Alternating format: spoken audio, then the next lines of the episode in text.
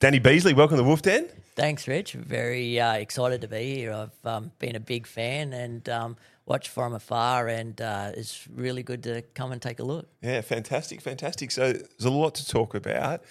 You've had a, a huge career, um, an epic career, and you've ridden all over the world. You've ridden a lot of the best horses around the world. And I want to start right here and right now in this weekend. And you rode at Rosehill yesterday. And for people who don't know, you've resettled in Wagga. You're, you're a Wagga boy um, at heart, and you've been all over the world, and we'll talk about that. But you're back in Wagga now, and I want to know at your age and stage in life, and also I presume you know reasonably financially comfortable. What is the desire that you want to travel the, the four four and a bit hours to Rose Hill to try and ride horses to win races? Yeah, well, I think you never lose that um, passion to be successful. Um, and there's no place like you always want to would love to be at the top. I'm very re- realistic in where I'm at in yep. my in my career. Um, but if you get the opportunity to come back and ride at Randwick, ride at Rose Hill, which Randwick is is my holy grail place, you know, like when I walk up that race and go onto that track, I, I just get a different feeling. Yeah. Um, so any opportunity that I'm ever going to get, even being this late in my career, I'm still going to sort of take with open arms because um, I know it's the end's probably not too far away. Yes. Um, so I feel really blessed and privileged to be still doing this the the thing that I've is my whole life um, at this age and still being able to have the opportunity to compete at the highest level. It's it's pretty um, yeah pretty humbling. Yeah. And so you retired from for the first time, say seven or eight years ago in Singapore. Would that be about right? Yeah, that's correct. And then you moved into training for a few years, which we'll, we'll talk about training a bit later. But yeah, so what happened that made you decide that you wanted to start riding again in Singapore? Uh, COVID. Okay. Yeah, so I was I was assistant trainer for Daniel Meagher and pretty happy doing doing that. Yeah. Um, just moving along, uh, doing the process type of thing, um, learning a lot about um, about the training side of things, um, and then COVID hit and um, turned the world on its head, mm. uh, changed people's views and difference and lifestyles completely, as um, was well documented. Mm. And with Singapore a lot of people left, a lot of jockeys left, um, trainers left, and the whole scenery um, changed. Um, once they got back racing in Singapore, um, there was a real shortage of jockeys. Right. And we'd sit there every Monday morning trying to find a jockey to ride our horse, horses, and we were really struggling until the point where I was still light yeah. and I was still riding track work. I didn't really miss a day's track work when I was an assistant trainer. And I just said to Daniel, this is ridiculous. Like, I think I probably could be pretty competitive out there. Yeah. Um, I'm going to go and ask for my license back. And he supported it. And John Davidson, who was the chief steward up there, he supported it. And um, yeah, we, we got back. I was back within a couple of months yeah. of um, of applying. So, uh, and then it it, it was uh, it was unbelievable. The next two years, what what um, we we achieved. Yeah. We were very fortunate we, we got two good horses came through. Lim's Lightning was horse of the year the first year I was back, and then Lim's Kosciuszko was a horse of the year the second year I come back. So um, I was very fortunate to come back at a really really good time too. Yeah, and what's what are the differences between say Singapore racing, Australian racing, and, and Hong Kong racing? Um, is it is it quite a lot smaller there, and the, the overall sort of industry? Do you feel, or is it still pretty big and yeah, so uh, it's obviously well documented. Singapore is going to finish yeah. up October next uh, October this year. Um, it's changed a hell of a lot. Like when I went up there in 2007, it was like Disneyland. Yeah, it was. I, I couldn't believe what I walked into. Um, it was so far ahead of anything I had experienced in Australia um, in terms of monetary wise and and just atmosphere mm-hmm. and and it was just was as I said it was like Disneyland. Um, Hong Kong's probably at that point now. Yeah. Um, and whatever happened with Singapore, it just it just started to lose itself, and to a point where now we see it's closing down. Um, it's very different to Australia. Asian racing, Asian racing is very different to Australian racing. Within the, I think ownership and participant group, it's it's just all about gambling. Yeah. Um, whereas Australia, it's you have the gambling side of it, which is really healthy at the moment and and funding our industry and and making it thrive. Um, but there's still that social aspect with racing here, and people do still do it for fun or, or the social aspect. With Singapore or Hong Kong, I would I don't think so much. Like um, it's well, it's a business. Yeah. Uh, people, especially Singapore, owners invest in horse racing to make money. Um, there's no fun about it. It's it, you either make money or yeah, move the horse on or or yeah, move to the next thing that they can make money at. Did you ride in Hong Kong much? I'd done a three month stint there, uh, 2003. Yeah, Yeah. I, I actually did get a license for the next year, but I, I knocked it back, which whether it was the right decision or wrong decision, we never know. It was Yeah. one of those sliding door moments. And um, I did, before I went back to Singapore in 2007, I did apply to um, to go back to Hong Kong, but I pretty much got the no, thank you. Yeah. Um, you had your chance. Yeah, okay. And the decision to come back to Australia um, just recently, was it in any way, yeah, what was the decision making behind that? Oh, that was once again probably a COVID um, driven reason. When when Singapore shut down and as, as Australia shut down and the world shut down, I've never felt so far away from home. Like it, I felt really isolated, even though like I have my wife and children there with me. But um, to be so far away from um, mum and dad and and the girls and my brother and and the rest of the family and friends, um, yeah, it was a real reality hit. So um, my wife, she had lost her parents um, bef- of a couple of years before COVID, and we had spoke about coming back to Australia. And so when COVID hit, we like you always had, had those big talks about it, and we said once the world got back to normal, um, we'd come back to Australia and, and have a go. And did you know you'd, you'd ride when you got back? Yeah, I was definitely going to ride. Yeah. Um, but it, I just wanted to. I, I didn't know how it would go. I'd been away for 15 years, so I thought everyone would have forgot me. You know, like Yeah. I, I was pretty much think I was going to start again. Yeah. So all I wanted to do was just come back and be competitive. So how the last 12 months has turned out has been very humbling and Yeah. and really really satisfying. Yeah, brilliant. So why don't we go right back to the start? And I know that Frankie Dettori was a big inspiration for you when you first started writing. What what, what year was it when you did your apprenticeship and got going? Yeah, so I started down in the bush. I think it was about ninety two. Yeah. yeah. So um, and then I was only twelve months, and then I moved to moved to Sydney Yeah, and uh, apprenticed to Graham Begg. I actually done a stint in Melbourne first. I'd done three months with uh, the Freedmans.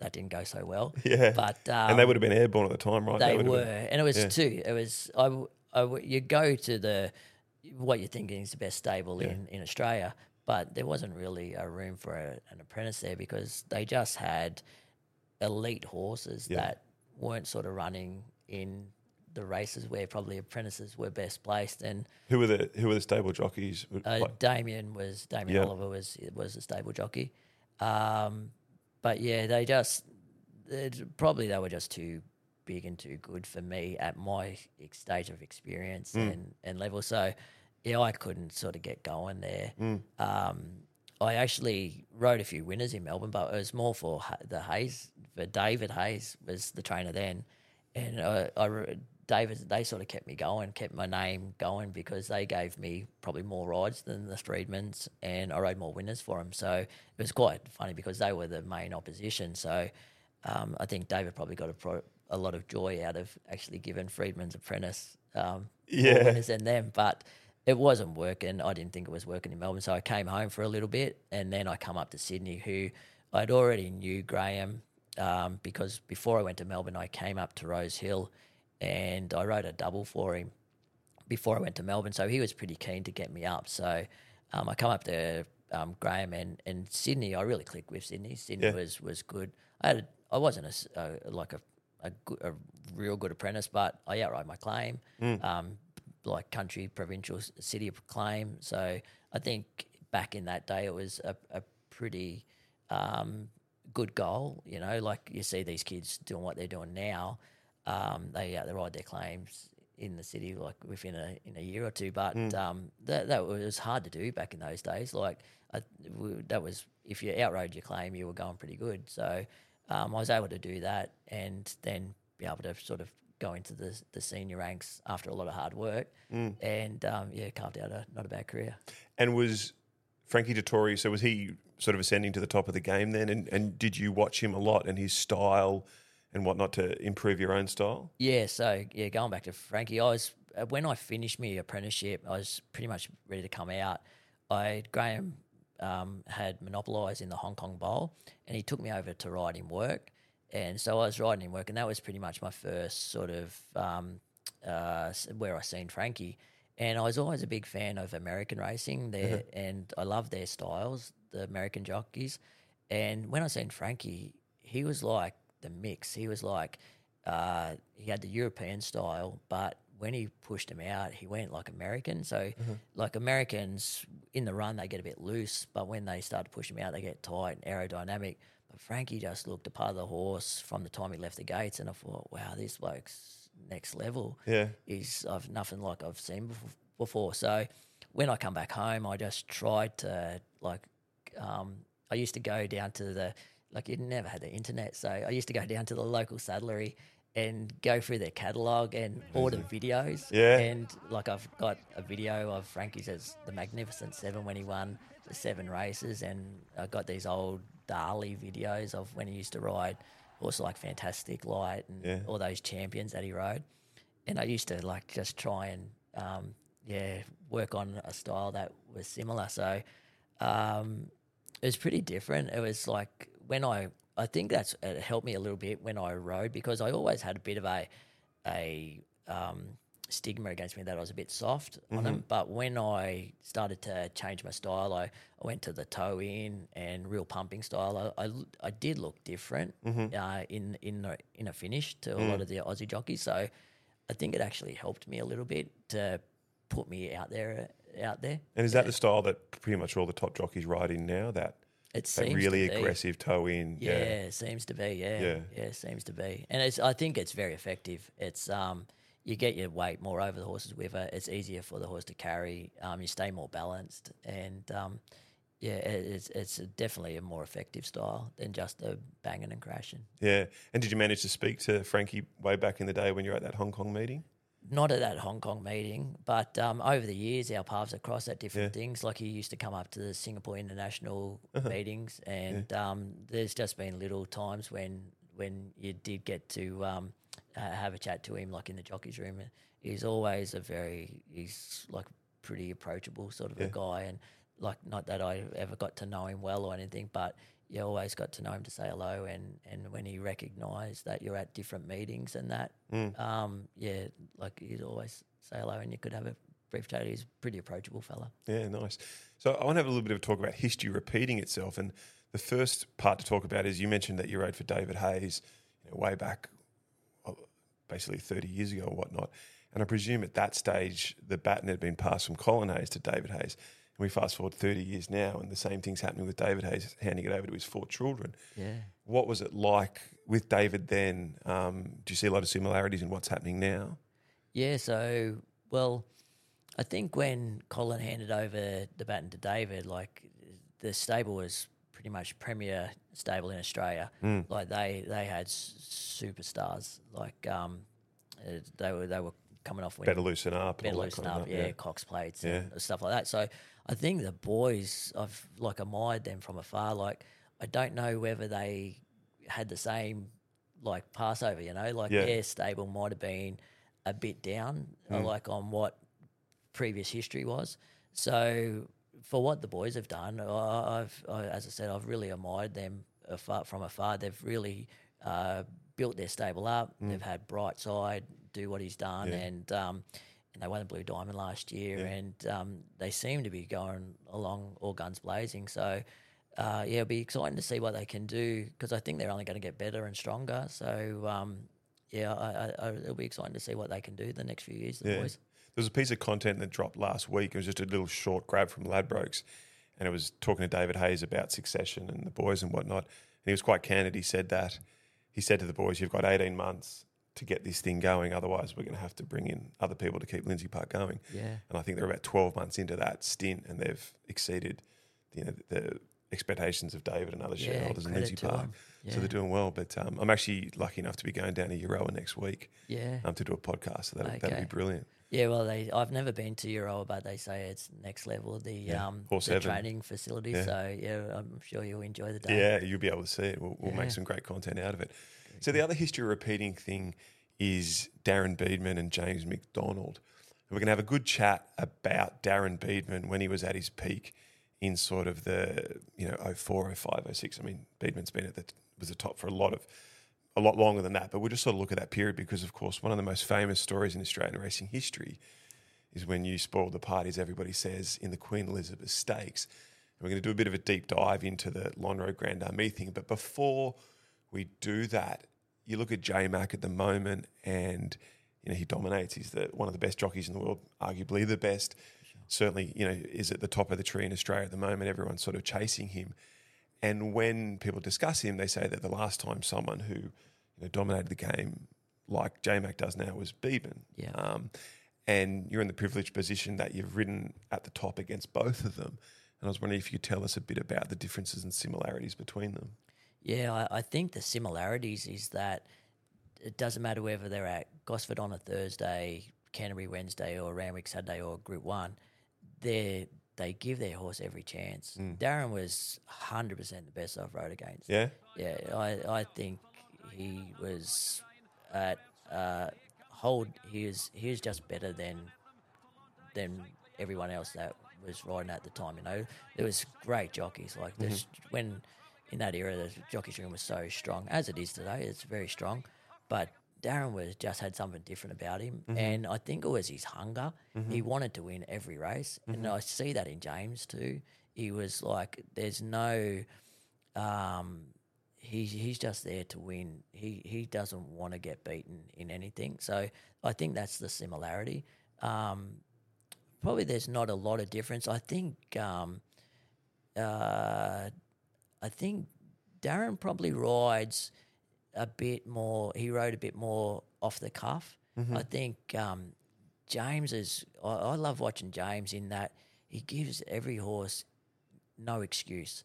Like you see King of Sparta yesterday in I was the Magic just about to say that. Like, it was such an interesting ride. Like yeah. it was because like there was a chance after 200 meters that he could have been on the fence, Yep. and next And he- minute, yeah, five back the rail, and good luck.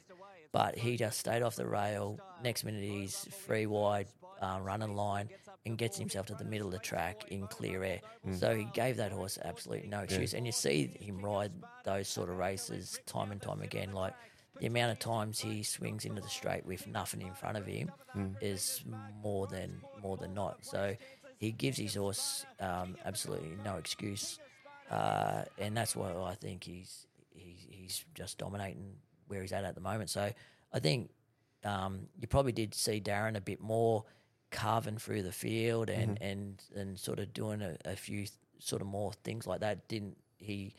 He left a few, few things more to chance, but yeah, I think probably if there was a difference, James rides more uh, percentages rather Yes. than rather than Darren did. Yeah.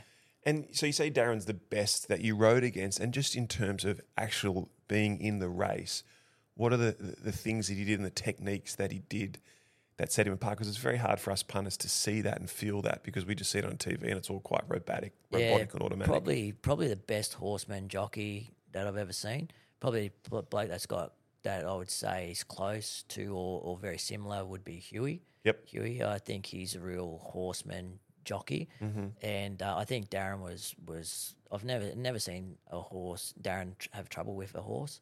So when you say track horseman, that means that they, for some reason, the horses just relate to them better, relax to them, relax for them better, just could ride anything. just get on with them. Yeah. Yeah, you like you probably could ride a some of that bucked, some of that like just done things hang. You know, you never seen D- Darren have difficulty, any Mm-hmm. difficulty with a horse, and I think Huey probably a little bit similar with that. Um, but yeah, Darren could.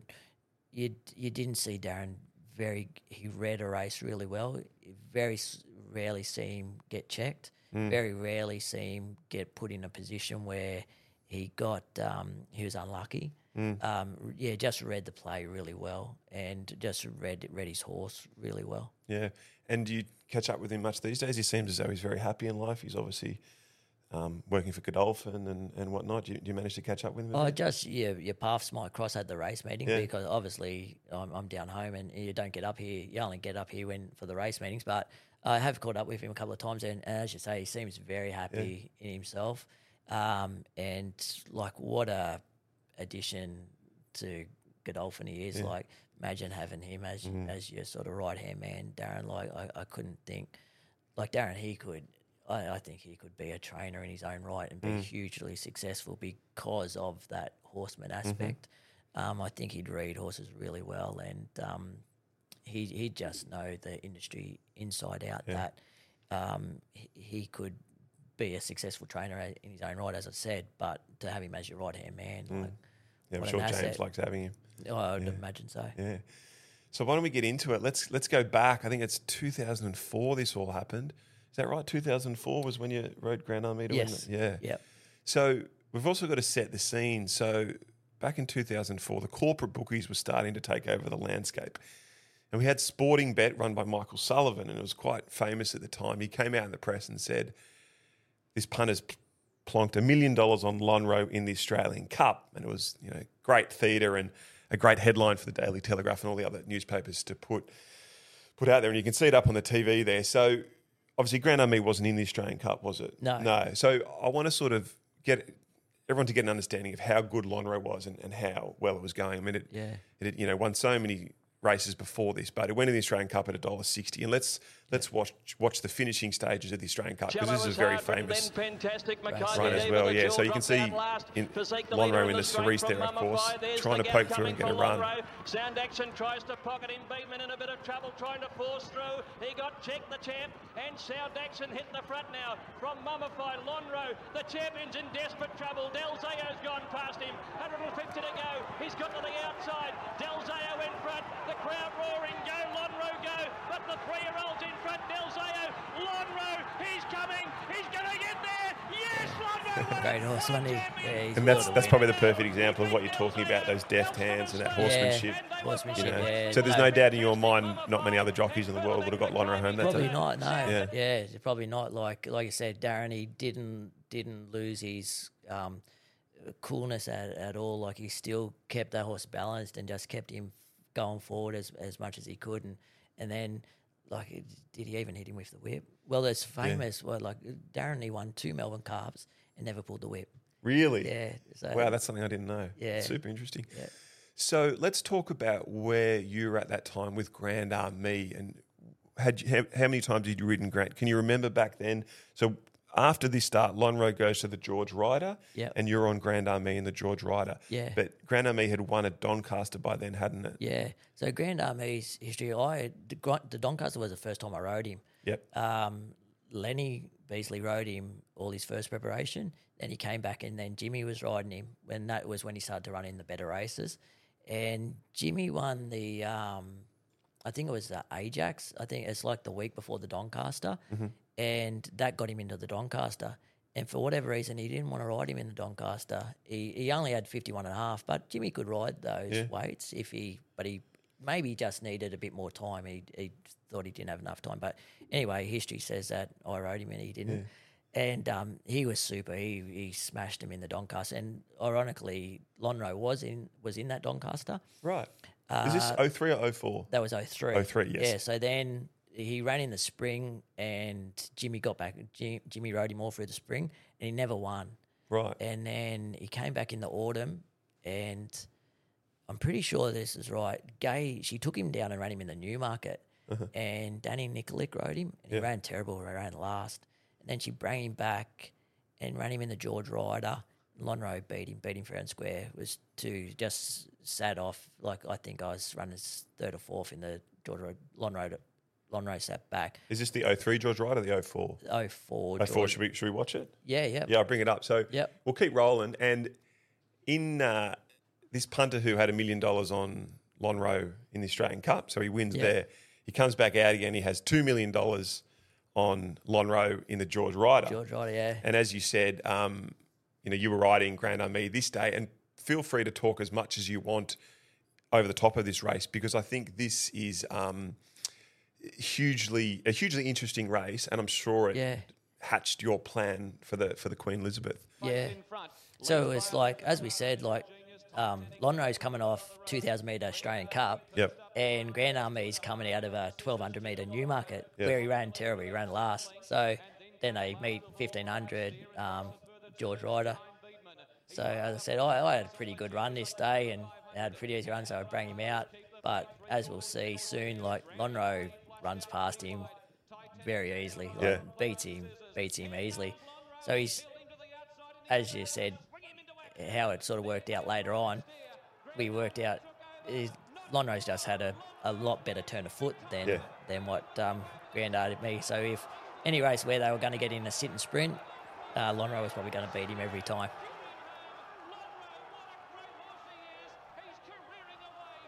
So another aspect of this race is Private Steers there running third.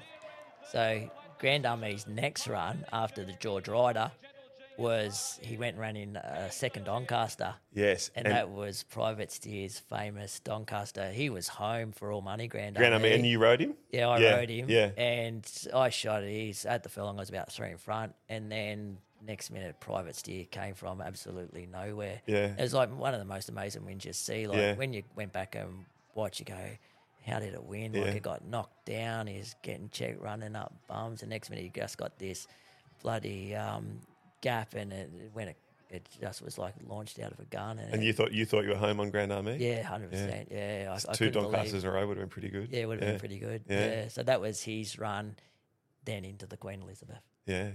Um, all right, so we're going to keep going the Queen Elizabeth, but first up, we need to stay with a punter who had one million followed by two million. So he's now had five million on Lonhro. You remember this? Yeah, yeah, yeah. And it was, it was quite a big story, wasn't it? It was. It Yeah. was. It, it created. It, it created the race. Yeah. Like it was. It was. Um, it gave the race something else. Yeah. A different aspect. Yeah. Yeah, so Lonhro was a dollar twenty, and because you had um, obviously run incredibly well in the Doncaster and you were very competitive in the George Ryder, pretty sure you were second favourite at like let's say you know five Yeah. or six dollars or something like that.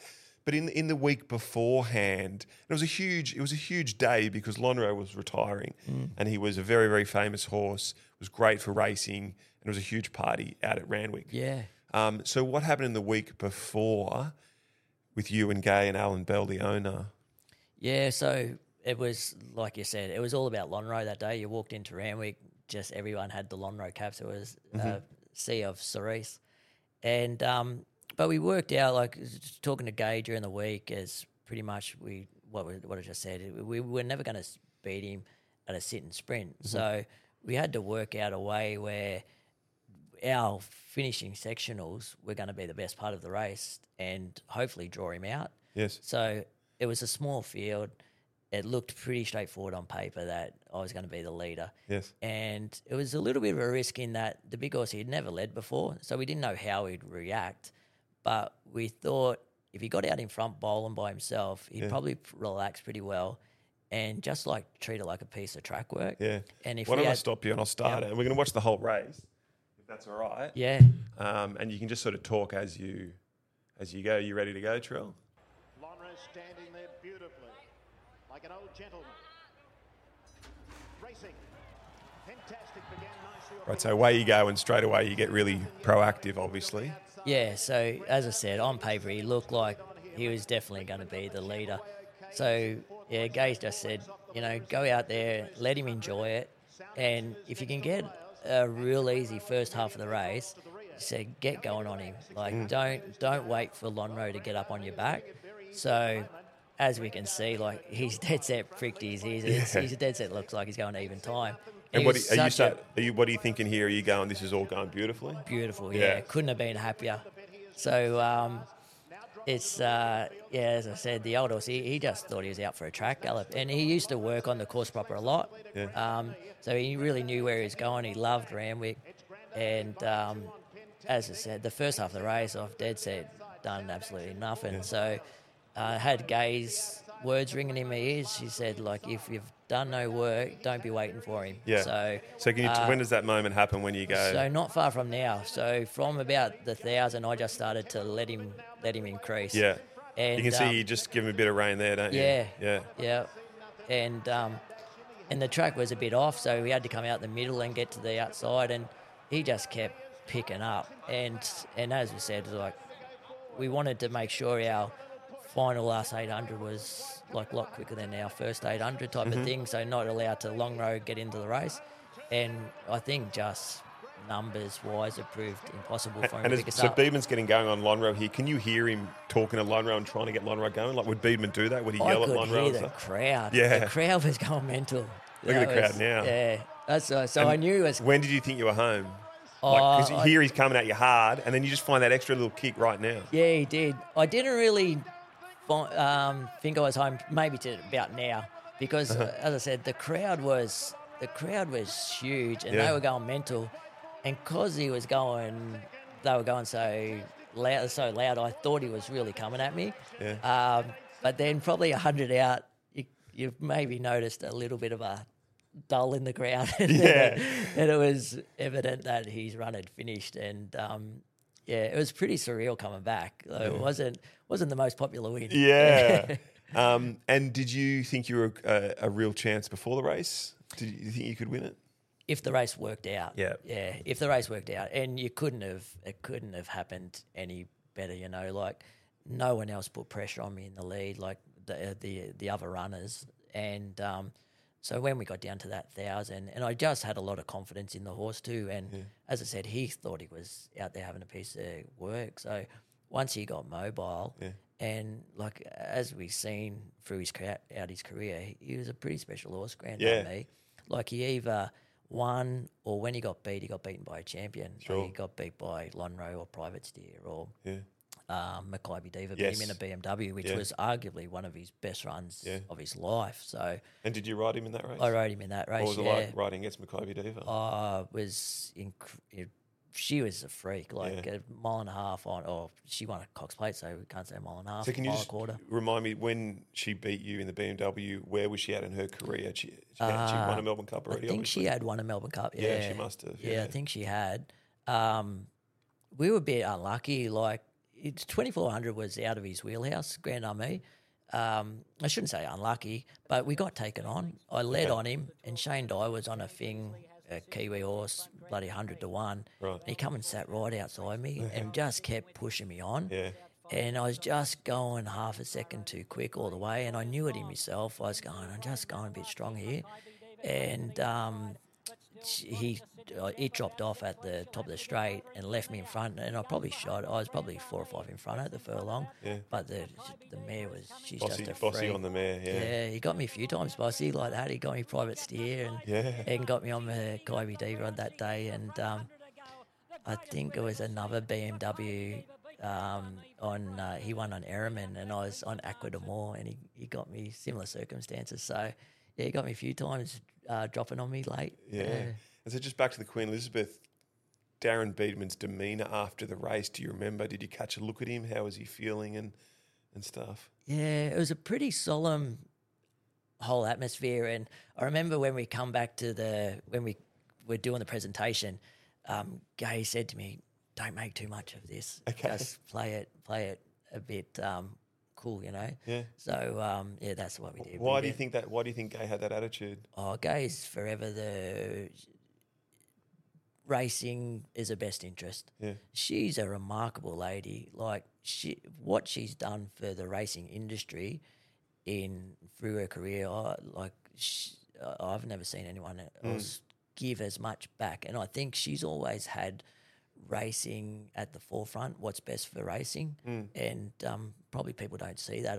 Uh, they they think she's like all about her business, which she she is, of course. But she does put racing. She wants racing to be um, on the front page of the papers. And I think the thing about Gai too is the less important you are in racing, the more important you are to Gai. Oh, most definitely. You know, like she, yeah, she'll. Most if there's a kid or anyone, anyone shows any anyone, if anyone walks up to Gai White after the races, doesn't matter who they are, Yep. she'll give them all the time in the world, as much time as well she'd give to like Sheikh Mohammed or something like Yeah. that.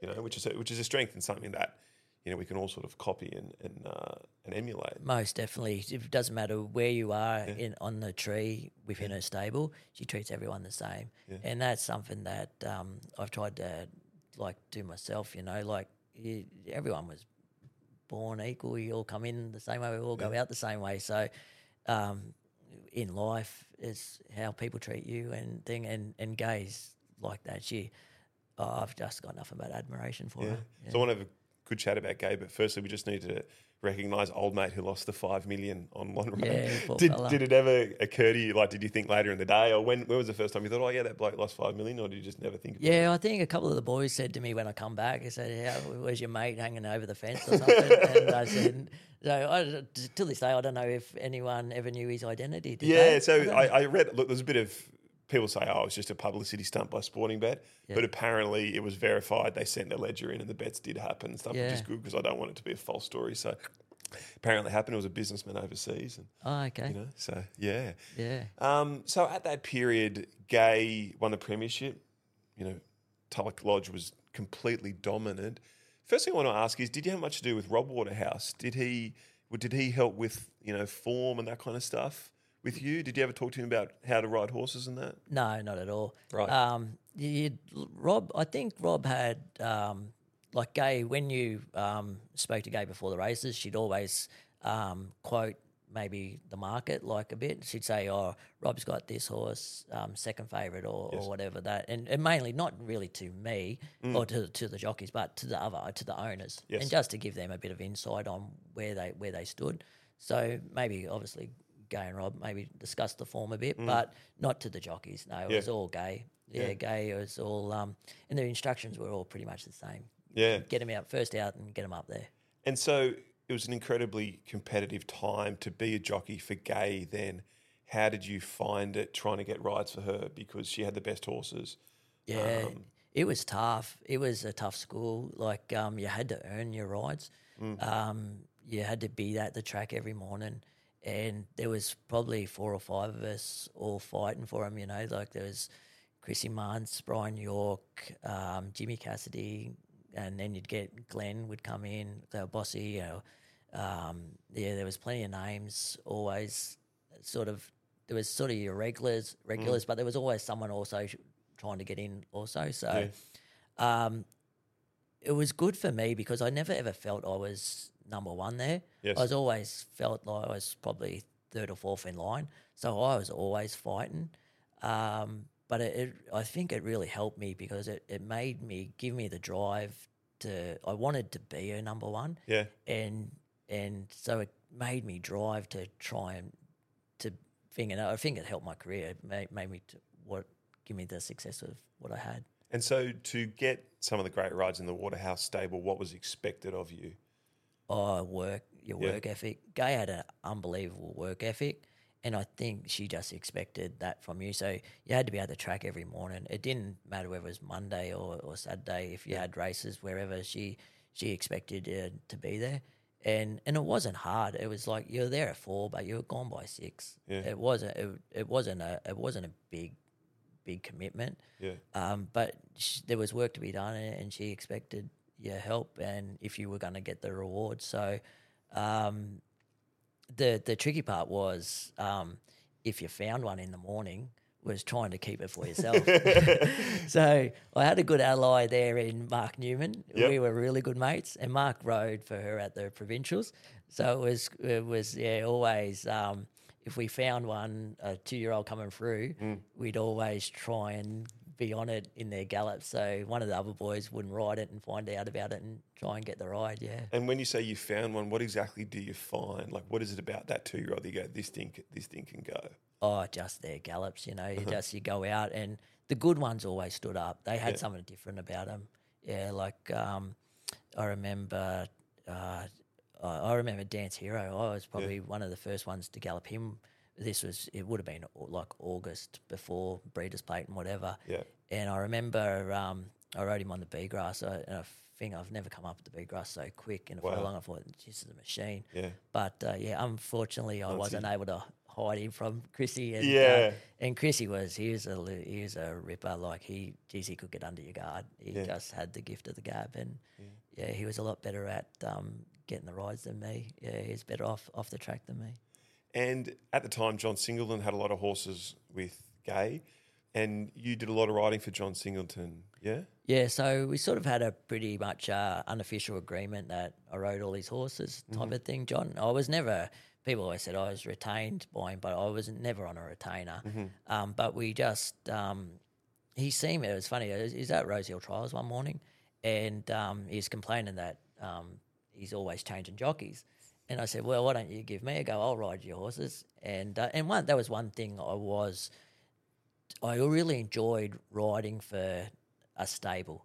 And I really, so I really enjoyed riding for an owner too. So, so loyalty, um, because I felt if I was loyal, I'd get that loyalty back. So that's something I've always enjoyed and held through my career. Um, so he did. So uh, pretty much, he told he had a f- horses everywhere. He had horses with Gai, he had horses with Clarry, Yep. um, Freedman's in Melbourne, uh, Tony Wildman, who sadly passed away, but he had a few horses. So, um, yeah, I just used to ride ride all of them, and I pretty much just had told my manager if if one of John's um, first choice, which it worked out really well. Like we had a good success. Won a Magic Millions for for John when he was still involved with Magic Millions. So Yep. that was a, that was a huge highlight. Yeah, which horse was that? Uh, Mirror Mirror. Yeah. Yeah. Yeah. Yeah. So she that was about two thousand and five or six. Yeah. Um, but it was it was funny. Like it it um it always never really sat well with Gai that I was he he was sort of retained right because she liked to put on who she Yeah. wanted to put on, and so it sort of finished me and Gai before I went to Singapore. I didn't probably I probably finished up with Gai about six months before I left for Singapore, and um, it was pretty much because of that reason. Yeah. Um, I was riding Tuesday Joy had just started, and I won the Wakeful on her in the spring, Yeah. and she ran second to Miss Finland in the Oaks in in Melbourne, and then she came back in the autumn, and um, she won the Coolmore, but I didn't ride her. I rode Fashions Afield, who was John's other good filly. Mm. Yeah. Mm. And I'd won two Group Ones on Fashions Afield, so I felt a bit obliged And that to was ride one of the first boom Redoute's Choice horses, wasn't it? That was when she Redoute's was. was. warming up. And, Yeah. Yeah. And I felt a bit. I had won two Group Ones on her, so I felt. I thought Tuesday Joy was better ride, but I felt a bit obliged to ride Fashions Afield because she had was so good to me. Yeah. And Tuesday Joy hadn't done it as yet. And anyway, Tuesday Joy beat her in the Coolmore, and then I rode her in the. There was a two thousand meter fillies race at at um, Rose Hill. Miss Finland was in it, and I remember there was no speed in the race, and I wanted to lead on her, and Gai was adamant, don't lead on her because there was this wind, the headwind down the back. She said you can't lead and win, and so I've tried to get cover on it, and it's pulled its head off. I've rode it, rode it terribly. Yeah. Miss, she's ran fourth. Miss Lin, Miss Finland sat back last, ran over the top and won. Yeah. Right. From that time, the waters started to get unsettled. Yeah. So then I started to feel pressure, Yes. and um, I rode her in the Derby. She ran third in the Derby, ran good. Everything was was okay, but then come the Oaks, and um, they were going to take me off her, Mm-hmm. and pretty much I pleaded with John. I rang John. I said, "Don't take me off this filly. I'll get the job done for you. I'll get the job done." And um, so I rode her in the Oaks, and I just stuffed it up. Yeah. I just I wasn't. I probably should just let it go and and gave the ride to someone else. But Right. I rode it. Um, pressure, too much pressure, and Yeah. it just got to me, and I really stuffed up. I slaughtered her, Yeah. and she ran third, but beaten by horses that were not as good as her. And um, I remember that night I rang him up and I apologised to him. And he said, "Mate," he said, "You need a change of you need a change of team and captain, Yeah. uh, te- team and coach." And I said, "Yeah, you're probably right." And that day, I still regret it um, c- because I didn't go and talk to Gai about it. Right. I just didn't go back. Yeah. And wow. um, so after 10 years of riding for her, um, I just left it at that. So I didn't handle it well, but but was there? Did she sort of say to you? You just knew you weren't going to get. yeah, I just knew my time was done with her, I think. So, um, yeah, as it worked out, then I went to Singapore and thing. But to her credit, I came back in 2015. I didn't get licensed in Singapore, and I came back to Randwick, and um, Mark Newnham was then foreman, and me and Mark were pretty close mates. And I said to him, Do you reckon it'd be all right if I come out and ride some work? I said, I'm not expecting any rides or anything, but do you reckon it'd be all right with Gai? And he said, She'll be fine. Mm. And to her credit, that day she made me feel so welcome mm. that it's like it was like nothing. There was everything was forgotten, Yeah. and maybe I just overthought it Yeah. too much. Yeah, maybe I overthought it too much. And on Singo, what you know, everyone knows him well because he's a you know huge public figure. But how involved did he get in talking to you about his horses and how to ride them and where to place them and all that? Was he on the phone to you a lot about it? Uh, no, not not so much about uh, uh, planning or anything Yeah. like that, but when they could win. Yeah. he just wanted to know if they could win or not. Yeah. because he loved to bet. Yeah, Um, so uh, he'd ring you every um, time when one of them were running, yeah, and he just wanted to know if you thought it could win or not. Yeah. And he didn't care if you didn't, if he if you thought it couldn't win. Yeah. But if if you said it could win, then he'd go and have a bet. Yeah, so yeah. that's that's was where it, what it was. was unreal. And to finish off, Gai. So obviously she won the Magic Millions yesterday. What did you make of Storm Boy? He looks, he looks a superstar in the making. He's, Doesn't he? He Why? went. I think he's like ten dollars into four dollars for the slipper after yesterday. Uh, like Gai's unbelievable. As I said, she's one of the greatest trainers that I've ever seen. Greatest advertisement for racing. Um, but and when she gets a colt like this, she just turns him into a monster. Yeah. Those big tough colts, we've seen it for years and years and years. Your assertive lads and things like that. When Pierro, like they say, when she gets a colt with a temperament and big and strong, like the, what this colt can do is like, wouldn't you love to be riding him? Like, and it's so great for Adam. Ad, Adam is, uh, he's a champion, like one of the nicest guys you'll Yeah. meet, and he's had a had a tough run. He had to, he like got that bit of a had a that indiscrepancy there Holiday, and yeah. holiday. Yeah. Um, but he's come back and like he's just come back flying, and um, I was so proud and happy to see what that yesterday, and I can't wait to see what their journey is. Yeah, you'd be interested to see year. what. What, well, you're a you're a trainer now. What would you be doing with Storm Boy in terms of lead up to the Golden Slipper? What what do you think would be the best Oh, path for him now? just seeing what Gai's done over the years, I think she'd come back and run him probably in the Todman or something like that, and just one run into the slipper. Yeah. I think that's what she's normally done. Yeah. So I would imagine we'll see him again before the slipper. Um, and then, yeah, I reckon just history says that she'd run him again. So, um, yeah, she she's sort of one like she followed the path that's that's worked. So, yeah, I, I reckon he'd probably you'd see him in the Todman or something like that. You, you've won a slipper. Won the slipper on Polar Success. Yeah, Yeah yeah, yeah. So that was pretty special. Yeah. Yeah. What is your best win? I think when anyone asks me what's the the race I remember the most, it's Grand Army's Doncaster. Yeah, right. Yeah, because I was apprentice at Randwick, Mm. and you're there every day. And back in those days, the Doncaster was the race, the it and the slipper.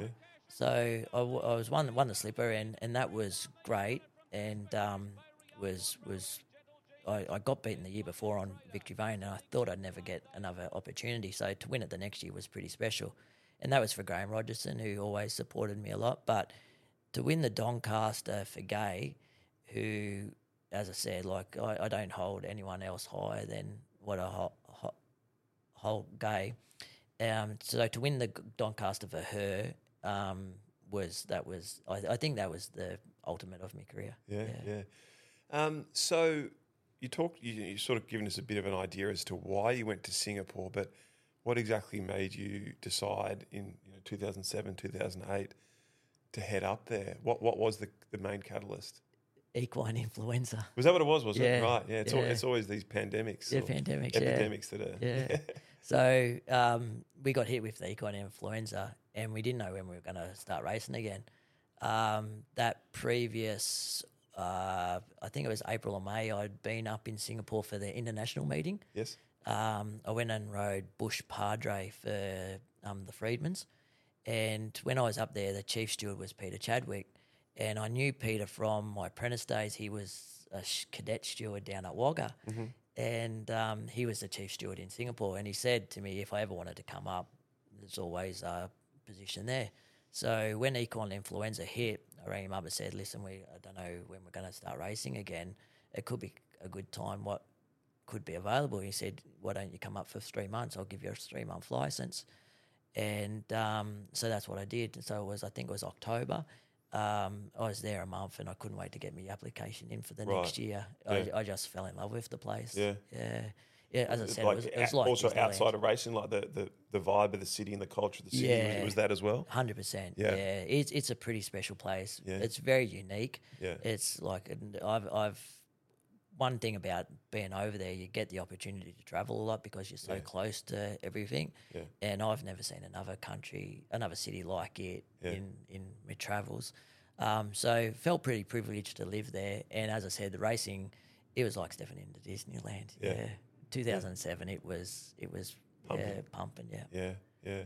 And how long did you think you'd end up staying there for 15 years when you got there, or was it just a, No, I you wouldn't. I would never have imagined that. But just how life turned out. Um, I went up there. I was married when I went up there, but unfortunately, got I was divorced. Got divorced. It just it um, it it, Singapore sort of exposed a few sort of different things. Um, what was happening in my life. So unfortunately, we got divorced. But then a, a few years later, I, I met a Singapore girl, and uh, who's my current wife now. Um, and we got married and had three kids up there. So um, yeah, so that uh, prolonged the the stay. I was always probably going to come home one day. Yeah. But um, yeah, didn't family. know didn't know when. Yeah. Yeah.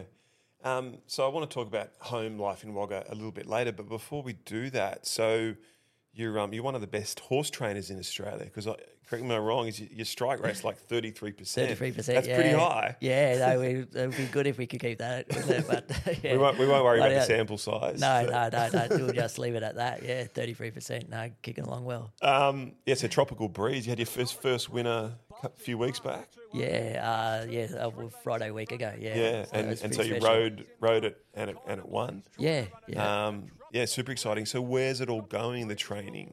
Yeah, so um, uh, when I first come back, as I said, I, I just was going to ride and, and sort of see how it took me. I always had in the back of my mind I would love to uh, have a go at training. Um, when, as said before, Mark Newnham were pretty close mates, and when he went to Hong Kong or got the gig to Hong Kong, he just said to me, "Why don't you, if you think you can handle it, why don't you have a go, pull out the dual license if you're not ready to give up riding?"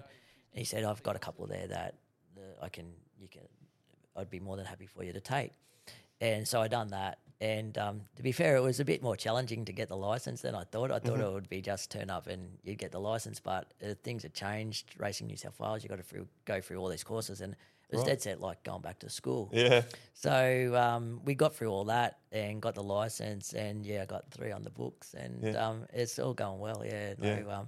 They're all there. Well, two of them are Marks, and one's David Loy's, who David Loy was the owner of Shadow Hero. So Yeah.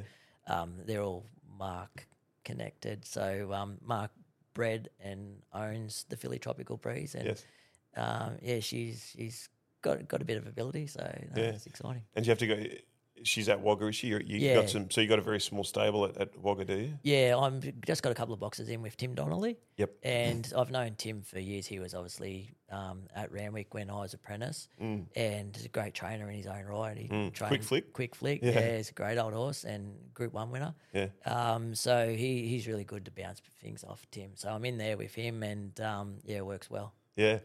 And is this a pathway to where things are going to end up for you in a professional sense? Most most likely, Yeah. yeah. It's I think a few things have got to work out.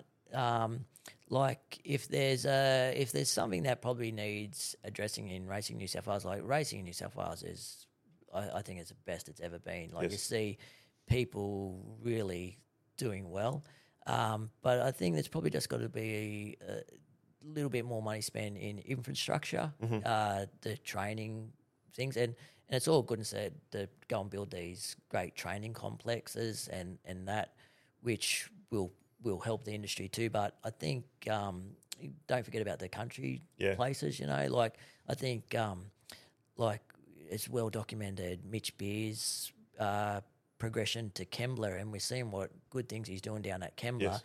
And it's hard not to say, well, Albury might have been holding him back a little bit um, because Albury only got one sand track and and didn't have the really good facilities. And I was speaking to Mitch, and he said he used to lay in bed some nights here in the rain and think, shit, I won't be able to work my horses tomorrow.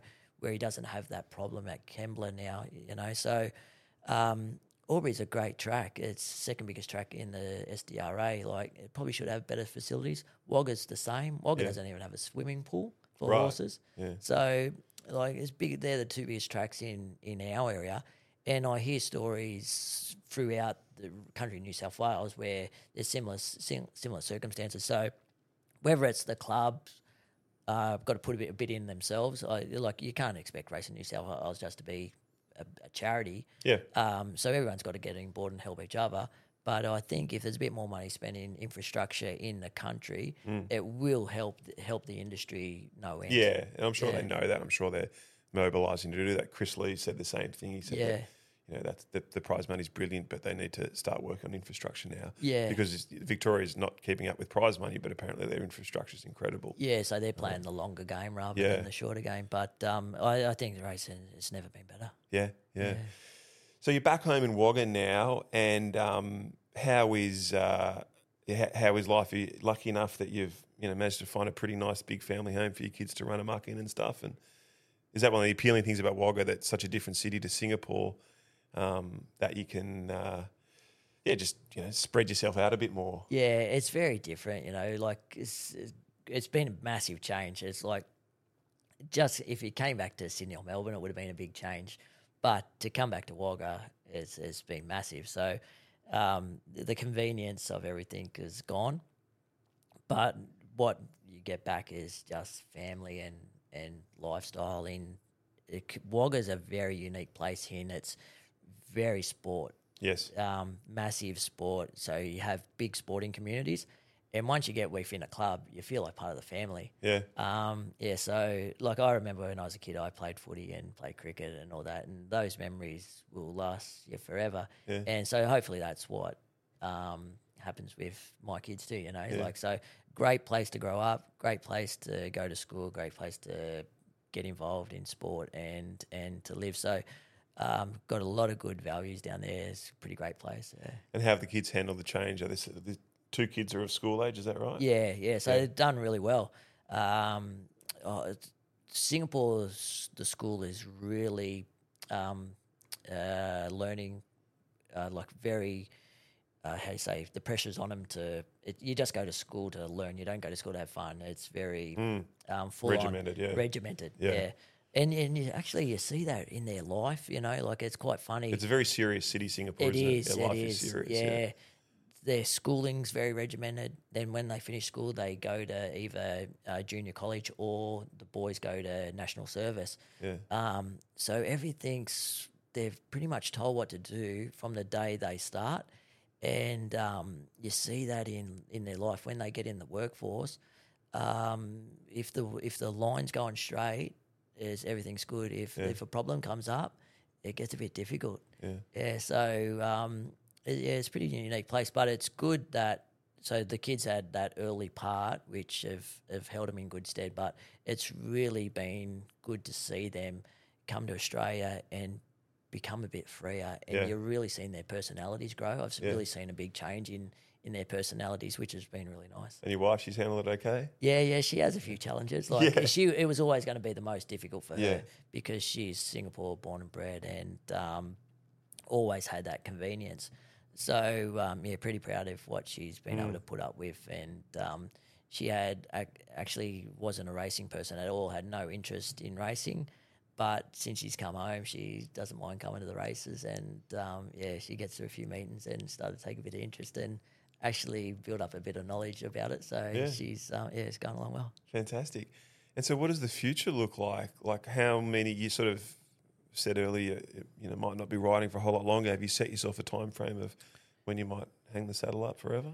No, I, I sort of thought when I first first come back, uh, probably a be a twelve month sort of transition, but I, I didn't sort of expect the riding to go as well, or Yeah. didn't expect for me to enjoy it as much.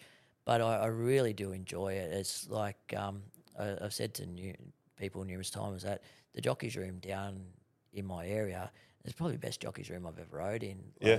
It's just really good community. Everyone gets on really well.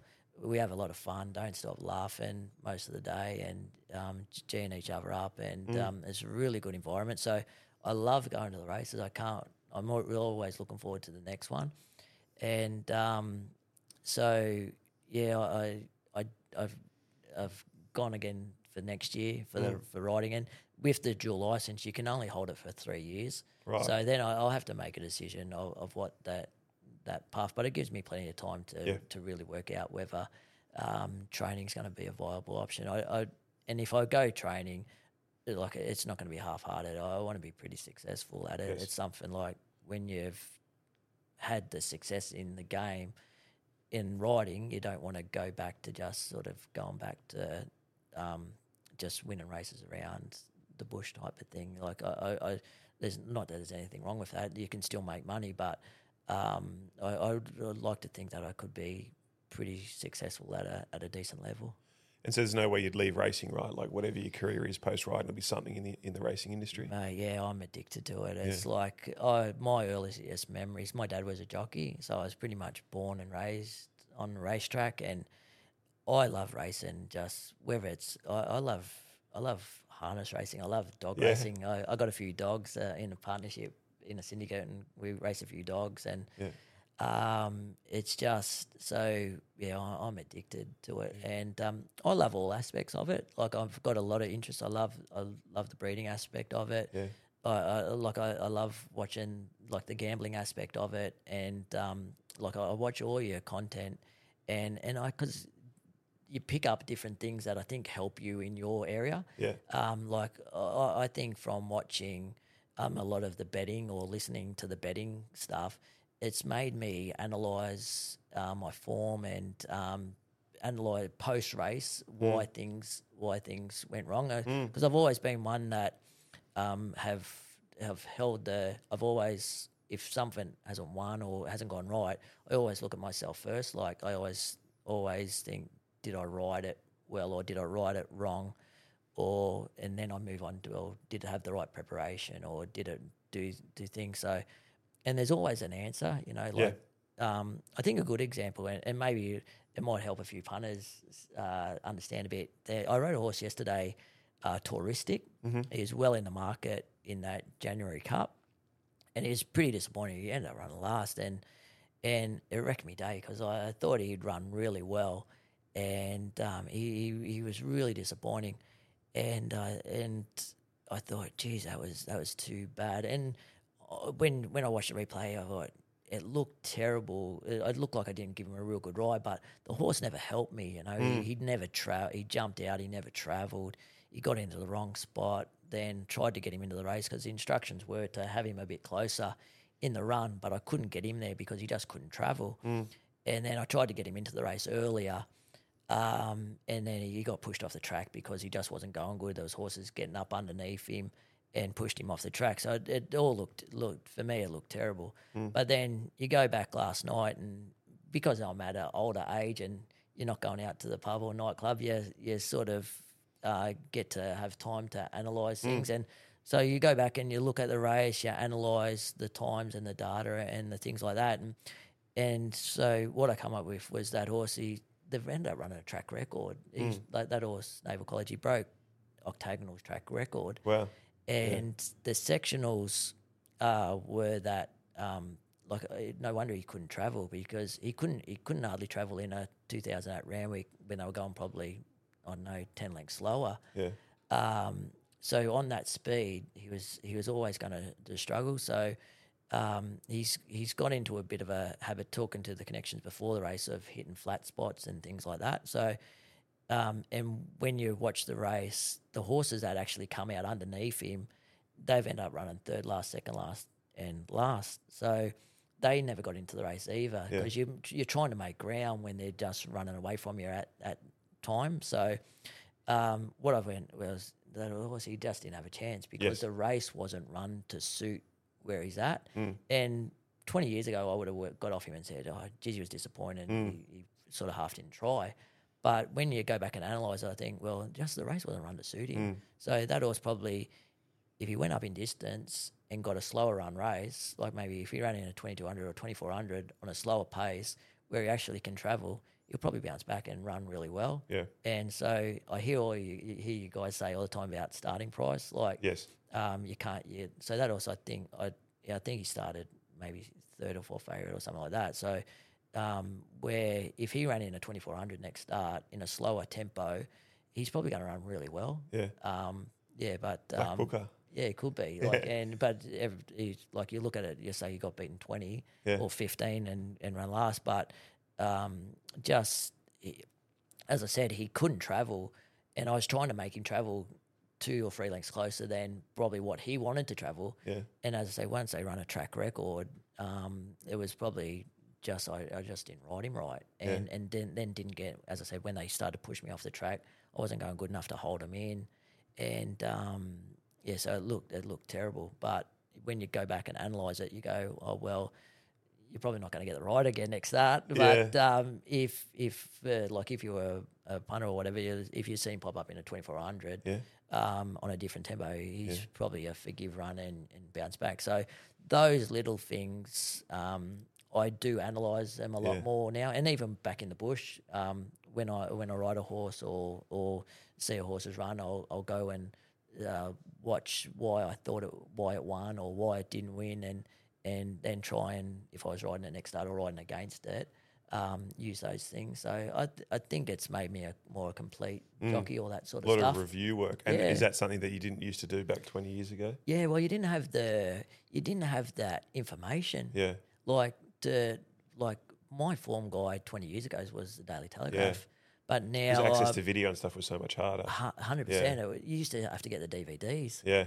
and um, go through go through them all, but um, uh, now it's all at a touch of a finger. And Mm. um, racing and sports is dead set Nelly my homepage. Yeah. and uh, I think that's a great website. Uh, Racing and Sports and Racing New South Wales, I'm, I'm never off it. So um, I, I think Racing and Sports have great tools like their speed maps. I think are the most reliable.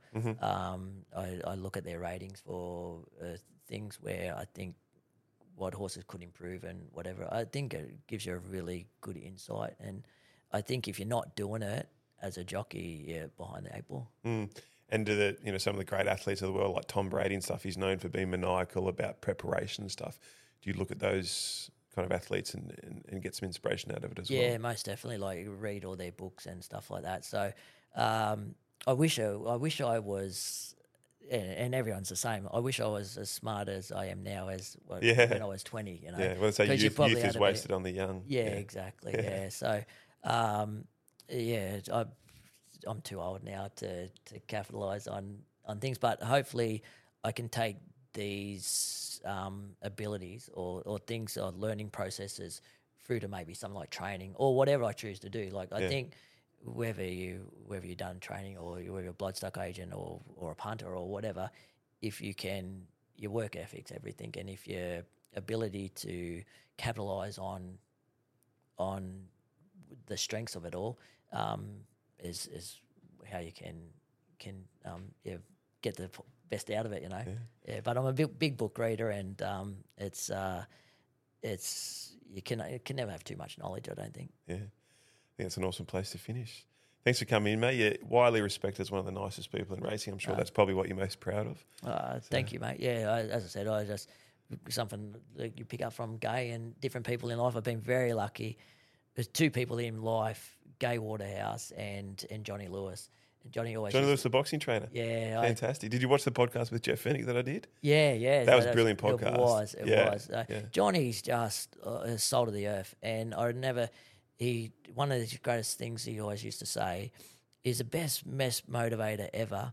But one of the greatest things he ever used to say, he said, "You say, Danny, there's always good in there's good in everyone." Yeah. and it's so true. Like eh, there's there is good in everyone. Just some people go the wrong path and things like that. But there is there is good in everyone.